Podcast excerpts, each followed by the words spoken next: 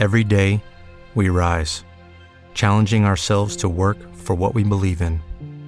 At U.S. Border Patrol, protecting our borders is more than a job, it's a calling. Agents answer the call, working together to keep our country and communities safe. If you're ready for a new mission, join U.S. Border Patrol and go beyond. Learn more at cbp.gov/careers. Editing e dintorni a cura di Morgan Palmas.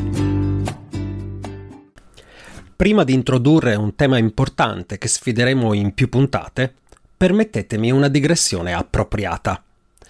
Nell'aprile del 1934 fu pubblicato Tenera e la notte di Francis Scott Fitzgerald e divenne un bestseller a New York. Ciò nonostante, le vendite a livello nazionale si aggiravano sulle 10.000 copie e rallentavano sempre più. Altri scrittori statunitensi raggiungevano numeri ben differenti. Le revisioni di Tenera e la notte erano state numerose e travagliate. Avevano provocato qualche contrasto fra l'autore e il suo editor. Uno dei problemi fu la ripetizione di non poche frasi simili o uguali dentro il romanzo, soprattutto perché Fitzgerald aveva prodotto diverse versioni, fra le quali negli anni si era un po' perso. Dovete ricordare che a quel tempo non bastava una semplice funzione trova in un file. Inoltre aveva la convinzione che fosse un romanzo scritto per romanzieri e perciò poco fruibile dal grande pubblico. Alle critiche dell'editor si aggiunsero anche quelle di Hemingway, la cui opinione contava più di molte altre. Fra i due scrittori esisteva già un apporto di competizione, a volte sana, altre volte meno. Nel 1936, a causa di un tuffo sbagliato in piscina, Fitzgerald si ruppe la clavicola, oltre a una lussazione alla spalla. Un periodo di salute difficile e in realtà pioveva già sul bagnato sia per i problemi mentali della moglie Zelda, sia per ragioni economiche.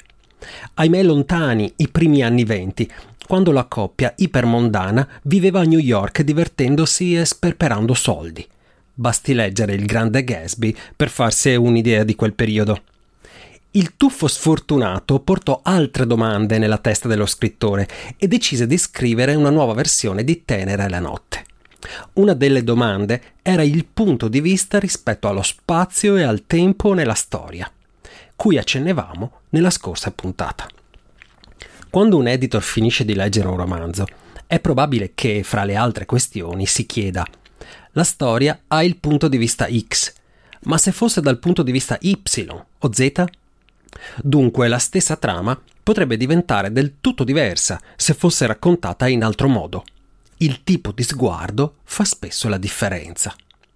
Scegliere un punto di vista o un altro impatta sulla curiosità del lettore, condiziona le tensioni narrative dell'intreccio, annoda le relazioni dei personaggi con conseguenze sul climax. Come si può scegliere quello più efficace? Considerate per esempio un'epifania di un personaggio, quando a un certo punto della storia Paolo capisce grazie a nuove informazioni su Mattia che la realtà è diversa aveva creduto per troppo tempo a un'altra verità. Ecco che raccontare la scoperta grazie agli occhi di Paolo o a quelli di Mattia, o complichiamo il quadro, grazie a quelli di entrambi, diventa un romanzo ogni volta differente. Se dalla teoria passate alla carta, si dovrà comprendere con precisione se sia meglio la prima persona semplice, il narratore racconta immedesimandosi nella vita di Paolo, o la prima persona con sguardo molteplice, a volte il narratore racconta immedesimandosi nella prima persona di Paolo, altre volte lo fa nella prima persona di Mattia. Inoltre, ci potrebbe essere una prima persona di un altro personaggio, a volte anche di minore importanza rispetto agli altri due. Il punto di vista potrebbe essere in terza persona con lo sguardo di Paolo, o una terza persona con lo sguardo di Paolo prima e poi di Mattia, una terza persona con sguardo molteplice. Esiste pure una terza persona onnisciente, la cui libertà è del tutto in mano al narratore che se ne frega dei punti di vista dei singoli personaggi, oppure li considera, a seconda della sua scelta. Al contrario, ci potrebbe essere una terza persona imparziale, cioè quella dimensione narrativa in cui chi scrive non sa nulla di più di quel che accade mentre lo si racconta. E quindi i lettori sono costretti a seguire l'evoluzione degli eventi insieme al narratore. Esistono altre forme oltre alle menzionate, ma preferisco passare ad alcune domande che l'editor dovrebbe porsi per dedurre il punto di vista più efficace di una storia. Se chi narra sapesse tanto quanto i personaggi? Se chi narra sapesse di più dei personaggi? Se chi narra sapesse meno dei personaggi?